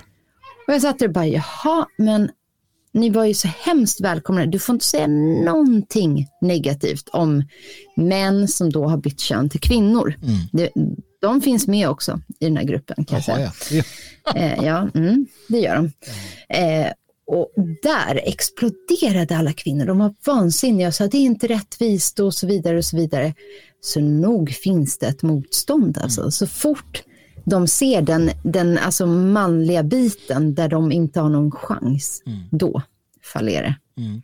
det, det... Jag, jag, tycker det är ett intressant fenomen liksom. För ja, det händer inte så ofta. Nej, verkligen. Och, och jag vet inte, alltså det, där är, det är bra för att det som händer nu är ju att de här då äh, männen då som, äh, som, som usurperar det kvinnliga könet och som faktiskt äh, hånar varenda kvinna äh, genom sin liksom, kamp. Vi har sett alltså i, i Storbritannien och USA hur män som har gjort om sig till kvinnor eller ska göra om sig till kvinnor eller bara klär sig i kvinnokläder har kommit samman för att ge sig på Eh, i princip feminister som har eh, tycker att, att det här inte är så schysst utan att, att eh, de faktiskt är riktiga kvinnor. Och har alltså fysiskt gett sig på kvinnor som är sådär kvinnosakskvinnor. Och, och det är så här och, och media då säger att det är, att det är kvinnor. Alltså, alltså det blir så jävla galet. Och jag tror nog att det är, alltså jag tror nog att, att tjejerna nu börjar förstå att vad fan har vi gjort? Eller inte vad har vi gjort? För de kommer aldrig ta på sig ett eget ansvar. För det gör inte människor, vare sig män eller kvinnor. Men de kommer så här, oj, så här ska det inte vara. Eh, precis som eh, vi har sett till exempel hur eh, Harry Potters författarinnan där, eh, som vars namn jag har glömt bort, hon hon skrev om detta och, och, en känd Anna Kasparian på Young Turks, en, en sån här riktig vänsterfeminist och aggressiv kommunistisk liksom, eh, kvinnosakskvinna. Hon har gått ut och sagt att så här, kalla mig för fan inte liksom, eh, då livmoderbärare eller vad det nu var. Liksom, jag är en kvinna och så och fick massor med hat då från män som leker tjejer. Och ha, hade det inte varit så att det här är allvarligt, då hade jag ju suttit på sidlinjen och, och ätit eh, popcorn och tittat på när det här bara havererar. Men fan, mm. det här är riktigt illa. Um, för att det här är den värld våra barn växer upp i. Um, mm. och, och, ser och, och hör och, och, som det är nu så är ju fortfarande konsensus i skolan Eh, och liknande att våra barn ska växa upp och lära sig att det här är lösningen på många problem byt kön, byt kön tidigt, skär av dig delarna och käka eh, liksom mediciner. Det är lösningen när du mår lite dåligt. För det är så det framställs i mångt och mycket. Uff, ja det är så hemskt. Usch, jag vet att om eh, häromdagen läste jag om ett eh, exempel. Jag fick även det skickat till mig. Eh, där det var en man, 18 år, mm. eh, som hade då skulle byta kön och skaffa en eh, Ja, en eh, låtsasvagina mer eller mindre. Ja. Och eftersom att han då hade ätit hormonstoppande piller mm. eh, från och med ja, puberteten så hade han ju inte utvecklats klokt. Mm.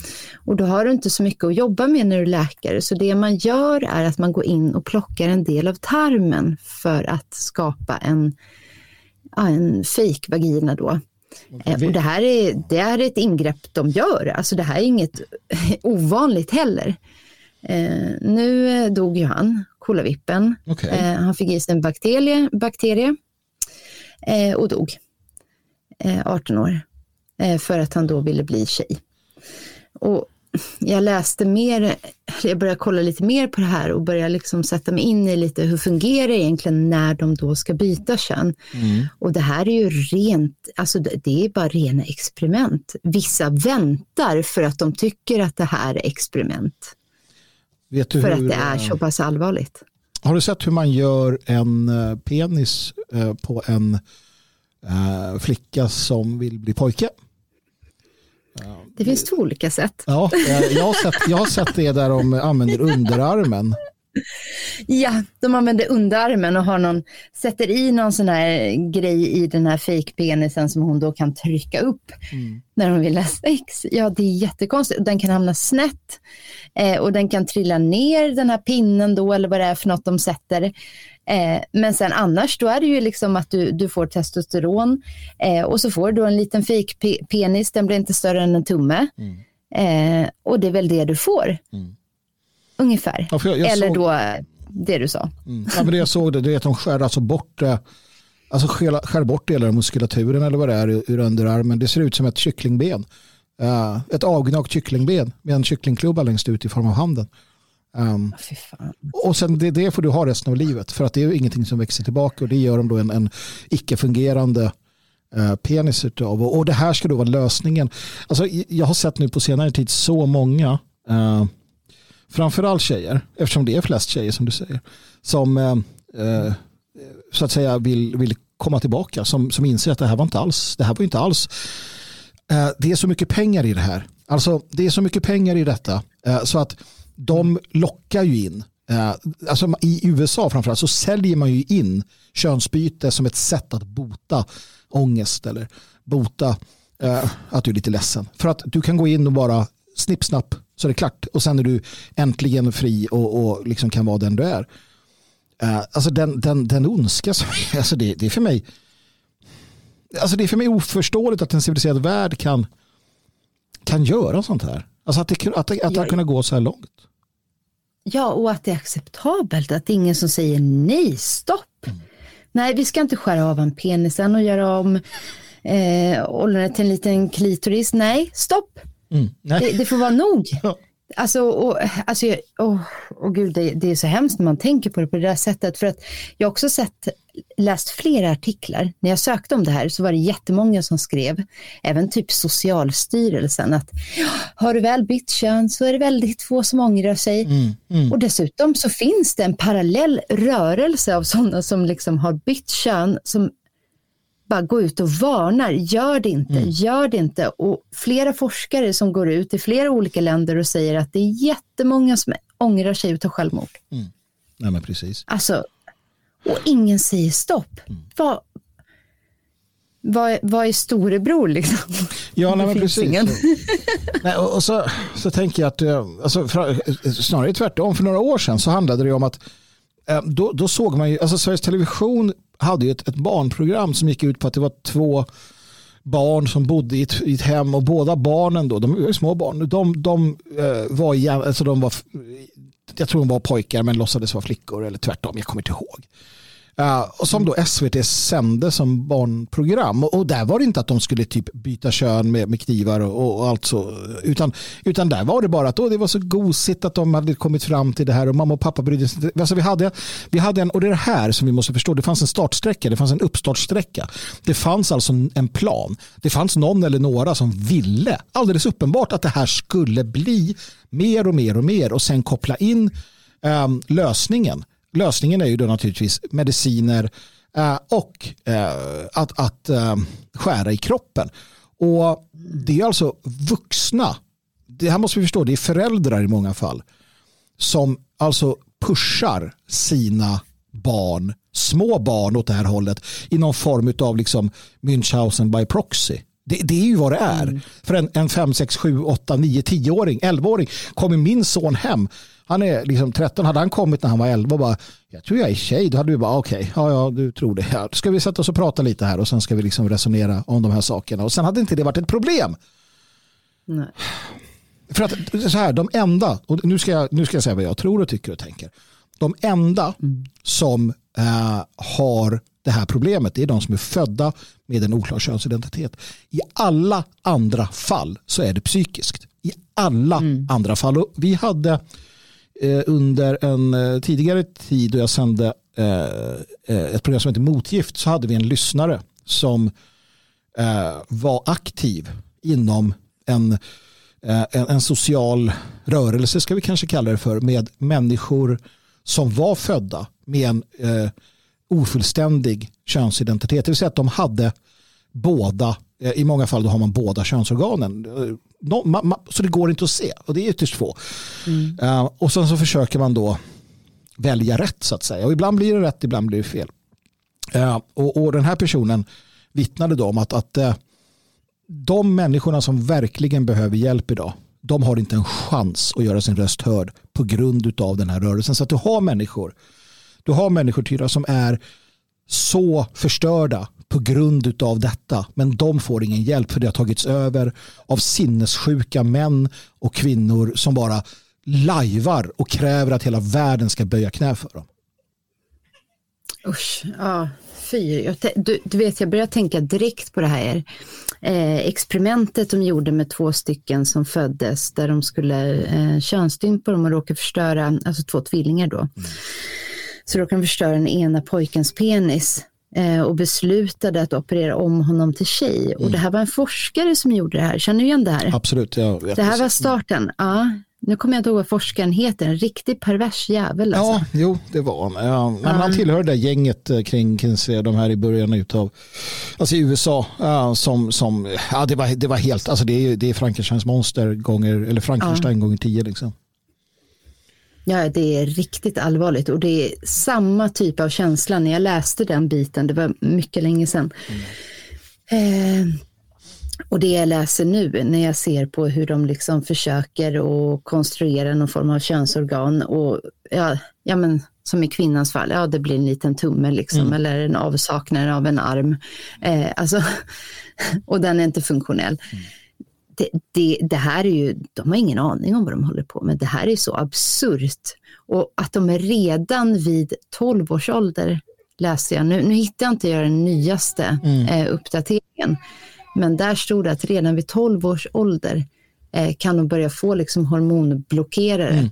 Eh, gör dem sterila mm. i många fall. Mm. mm. Ja, de, de, kan inte få barn sen. Och det är ju föräldrarna som godkänner det här. Absolut. Um. Och det normaliseras. Det är det som gör att det, det, här är riktigt, riktigt allvarligt det som försiggår nu. Det här är ju ett rent experiment på, på våra barn mm. i samhället. Ja, vi, vi kan ju liksom eh, vi kan ju, säga, vi, kan ju, vi kan ju avslöja redan nu då hur experimentet kommer sluta och det med eh, eh, sorg, självmord och eh, fruktansvärda psykiska problem och det lider. Alltså, mm. I princip alla de här kommer råka riktigt illa ut.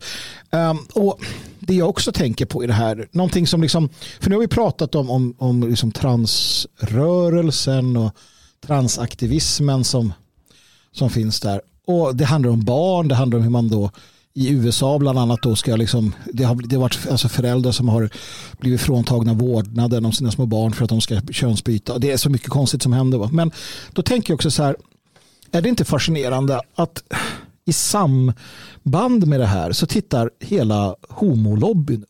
Vad har de egentligen, om vi nu ska vara helt så här naiva och dumma i huvudet, vad har homolobbyn med det här att göra? Det här är ju då medicinskt och psyko, psykologiskt. Alltså det handlar om människors välmående och så.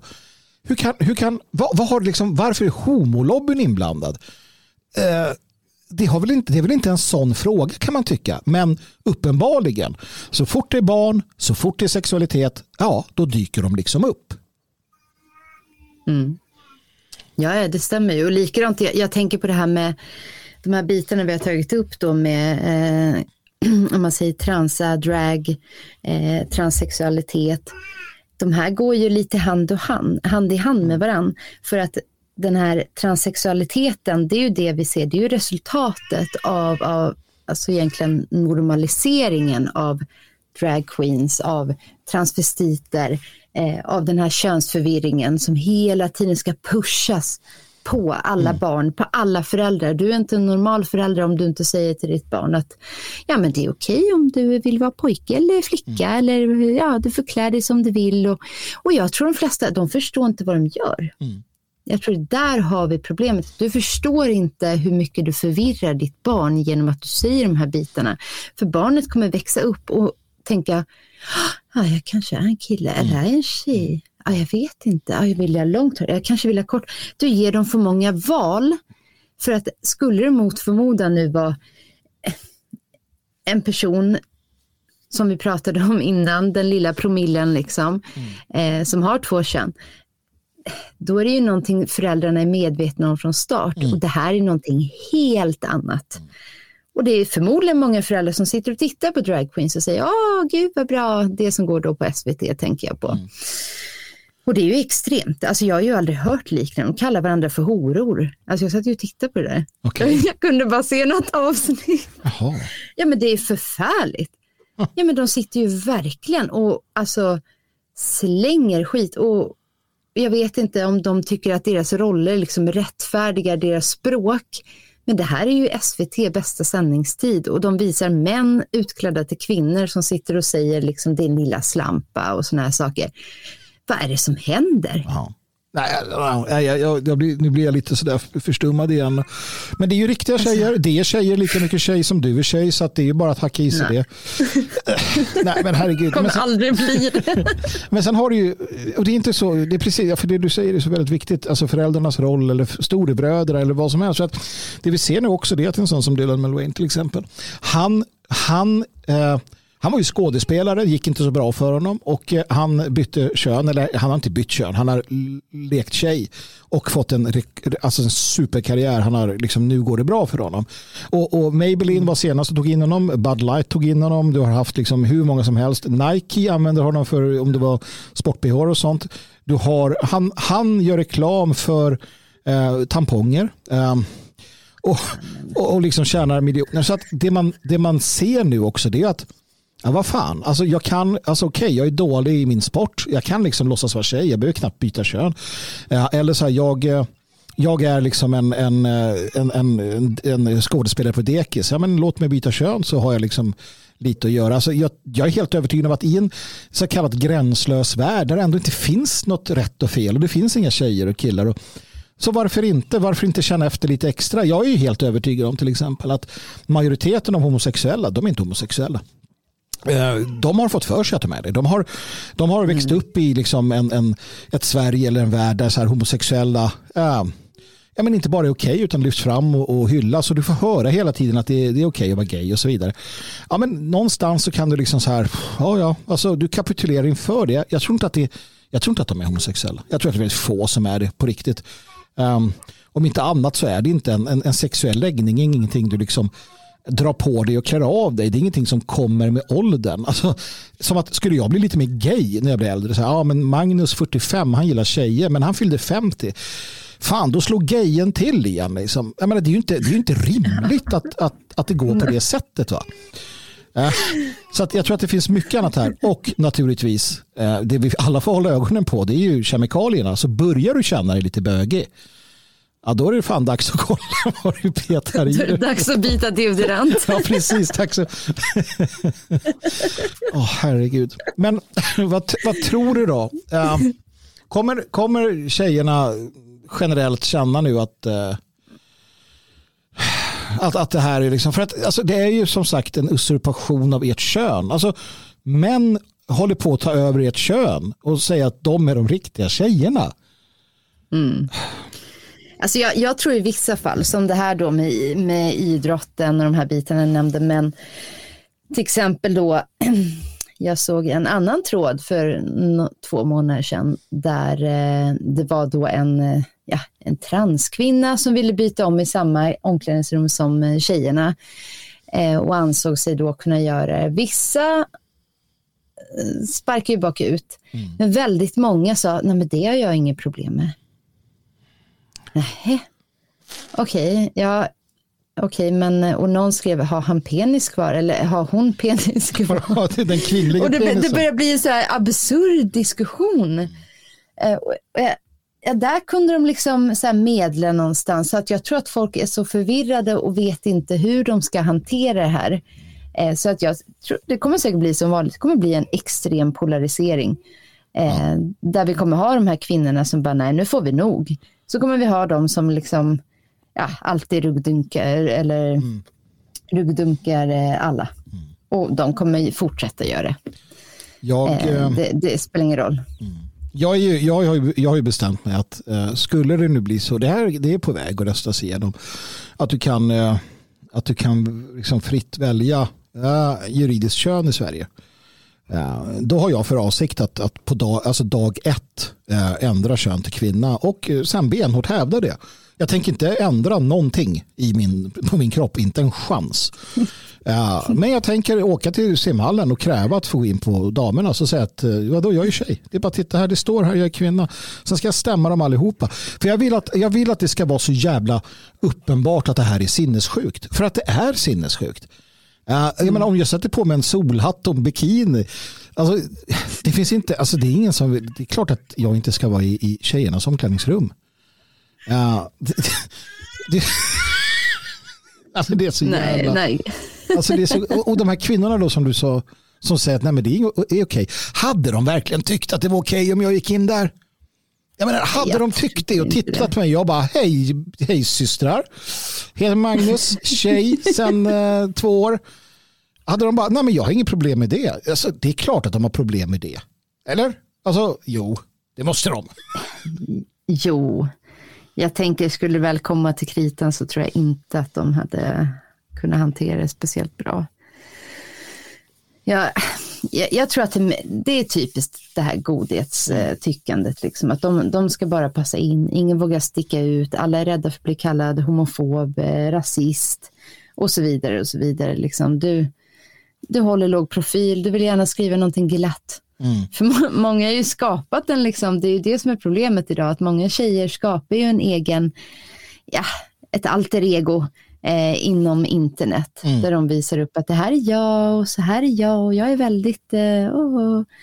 Men det är inte sanningen utan sanningen är ju någonting helt annat. Och då ska ju de upprätthålla det här. Problemet är ju att det de uttrycker influerar andra tjejer för att mm. tjejer följer tjejer. Mm. Det, det gör det liksom helt, uh, ja, helt meningslöst. Liksom. Alltså, För där kommer det ingen vart. Ja, men det, det, kommer ingen vart utan det står still. Och sen mm. kan man, jag vet många kritiska frågor, där har jag skrivit en kommentar som eh, inte är så populär. Och då får jag många gånger eh, meddelande privat, mm. jag håller med dig. Mm. Ja, och det är ju illa liksom när det är på den nivån. Mm. Jag önskar ju att fler kunde stå upp för sig själva. Ja, och det här är ju ett generellt problem och, och tyvärr är det inte ens bara ett kvinnligt problem. Alltså, någonstans är tjejer är mer ursäktade. Uh, i, i, min värld är de det. Eftersom det finns en biologisk orsak till att, att kvinnor är mindre konfliktsökande inom, inom gruppen. Va? Men, men med, tyvärr så är män likadana i mångt och mycket. Och, och sen är, ser jag också ett annat problem och det är att många skrattar bort det eller liksom man bara förlöjligar det. Jag ser att man ofta sådär när man, eh, när man tar upp eh, de här exemplen, de mest tydliga, så så här, ah, men det här är sjukt, gud vad äckligt. Och, och jag är själv, jag brukar an, an, använda en ganska så cynisk eller sådär raljant ton. Men, men jag försöker också så ofta jag kan och det är därför vi, vi gör det här tillsammans. Det, det är att vi försöker också fundera kring vad det handlar om egentligen och det faktum att det är väldigt allvarligt. Alla som har döttrar borde ju verkligen fundera över hur det kommer sig att de och andra tillåter män att, att ta jobben ifrån dem, att ta sporten ifrån dem, att ta eh, könet ifrån dem. Alltså det är vad som händer. Vi håller på att ta, och jag säger vi då som någon form av, jag vet inte vad ens, alltså män, vissa män håller på att ta ert kön ifrån er och kräva det som sitt. Att kräva att ni, att du Tyra är lika mycket eller lika lite tjej som dem och de ska fan ta mig mm. få amma små barn. Ja, men det är helt absurt. Det kvinnor hade behövt idag och det män hade behövt idag, det är riktiga förebilder. Mm. Äldre förebilder. Mm. Precis som jag egentligen behövde när jag var i den åldern, när jag kände att jag hade behövt att någon bara skulle säga till mig att, hörru du, du behöver inte vara en kille. Mm. Du fungerar precis lika bra som kvinna. Mm. Du kan liksom dra fram de egenskaperna du har och satsa på dem för att de egenskaperna är guld värda. Mm. Istället för att jag ska försöka nå upp till liksom en manlig nivå på många sätt för att samhället då kräver det. Mm. För det är det man blir ituttad när man mm. växer upp. Mm. Man blir ituttad att du, du ska vara en man, du ska kunna jobba som en man, du ska kunna bli en chef som en man, du ska mm. tjäna massa pengar som en man och så vidare och så vidare. Jag skulle ju aldrig ha barn. Men någonting hände och någonting förändrades. Men hade jag haft någon som sa till mig från början att stopp, du behöver inte göra det här. Mm. Vet du vad? Du kan till exempel vara hemmafru mm. eller du kan slappna av på ett annat sätt. Du mm. behöver inte sätta de här kraven på dig. Mm. Men det finns inte idag. Nej, Nej och eh, vi eh, kan väl då säga det till alla som lyssnar att bli bli den förebilden, sätta in lite i de här frågorna mm. och fundera lite kring dem och, och alltså vägra, vägra acceptera. Alltså så här är det, ostraffad ondska är fortsatt ondska. Så länge ingen säger mm. ifrån, så länge man inte säger stopp, um, så kommer det fortsätta och, och det kommer bli värre. Um, och det kan vi liksom inte tillåta, för vad är nästa steg? Alltså, det finns snart inga, uh, det finns snart inga liksom, Eh, lägre nivåer att gå på. Ehm, utan vi börjar närma oss med, med faslig snabbhet eh, eh, acceptansen av pedofili. Det, det, är i princip där vi, det är där vi liksom är, det är den ruinen, avgrunden vi står inför. För allt annat har hänt, känns det som. Mm. Ja, jag, jag, tror också det. Jag tror att det börjar närma sig det mer och mer, att det ska bli acceptabelt. Vad är, jag diskuterar mycket med min eh, sambo om det, just där, vad, vad, blir nästa steg nu när de propagerar så extremt mycket eh, för, för det här med drag queens och så mm. vidare. Okej, vad är nästa steg? För att det brukar alltid komma en följd. Mm. Eh, och nu ser vi på de här böckerna, de har kommit ut med Snippan och Snoppen mm. och vad de heter. Eh, där ser vi att det, är ju pedofili, mm. liksom. Det, det, här är ju riktiga grejer, det är ju hemskt aldrig hört något värre som man ska sitta och läsa för barn. Mm. Och, och, få dem, nej alltså det, det börjar balla ur. Mm. Det börjar ja, men... gå för långt och ingen säger nej. Mm. Det är det. Alltså, nej, men... men... det är som att folk är så rädda för att inte passa in. Jag känner ju hellre när jag håller ju liksom min yngsta då ifrån förskolan. Mm. Jag vill inte att han ska vara där. Nej. Det här är ju en fara för honom. Det här är ju inte bra. Det här är riktigt allvarligt. Mm. Nej men absolut. Och som vi, jag, jag, jag, tog upp det i ett annat program som eh, Dagens Vegård här för några, några veckor sedan eller vad det var sa att, alltså, det, det, är bara att när du hämtar den som har barn på äh, dagis, äh, alltså du, det är bara att gå in och titta, finns de här böckerna då, då tar du den jobbiga diskussionen med, med fröknarna och säger att det är slut på det här nu. Äh, det är inget att diskutera egentligen utan det är bara att ta de böckerna och gå. Låt det bli en, låt det bli en mm. scen av det. Det är bara att säga att det här är pedofilt. Liksom. sånt, sånt vill vi inte ha det behöver hända. Och sen, sen, finns det, det här är ju upp till eh, förskolorna eller då dagen, dagisarna själva att, att, beställa hem. Om de har beställt hem det här där ditt barn går, eh, då är det något fel. Då är det något problem. Många har absolut uh. inte det här. Det finns väldigt många där fröknarna är fantastiska och liksom absolut inte vill ha med det här att göra. Liksom. Det är värt att komma ihåg också, så håll koll själv. Det är upp till var och en att hålla koll. Liksom. Man kan inte lita på de här. Man kan inte lita på RFSL. Liksom. Det... Nej. Det finns ingen kontroll. Nej, det krävs att man tar det i eh, alltså, egna händer. Mm. Det, är, det är det som krävs. Jag vet, jag stormade in eh, på min äldsta sons förskola och skällde ut dem på noter för att de inte visste var vindruvorna kom ifrån. Mm. För jag ville inte ge min tvååring eh, oekologiskt. Mm. Glöm det, vad, vad ger ni han egentligen? Och de hade ingen aning. Och så fick jag dåligt samvete och fick gå tillbaka sen när jag hämtade honom och sa, äh, det var väl lite att ta i kanske, men ni borde ta, ta reda på det här i alla fall. Jo. Det här är inte okej.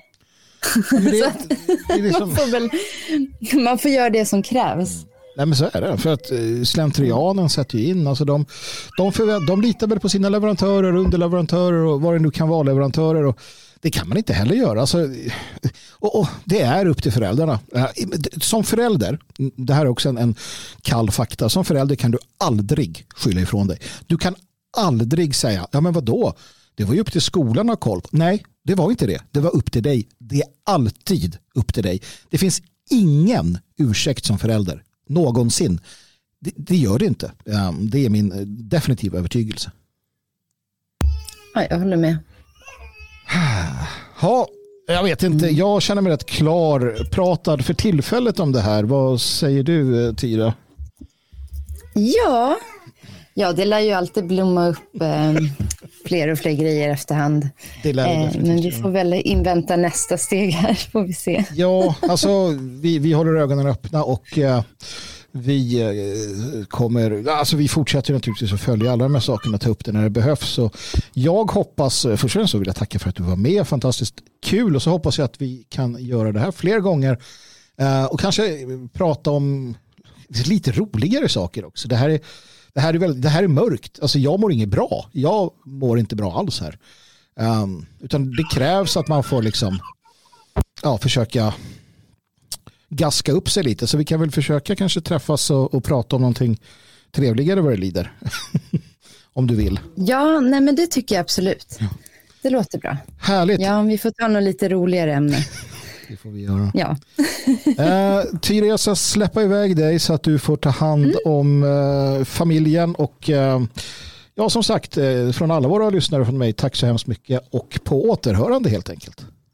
Jaha gott folk, eh, då är det dags att tacka för sig den här gången. Eh, följ mig på Twitter.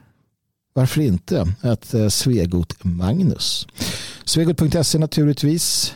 Detfriasverige.se naturligtvis och logik.se naturligtvis. Hörru, var en varulv, slåss med troll och befria prinsessor. Det är att leva. Och du, ge aldrig upp.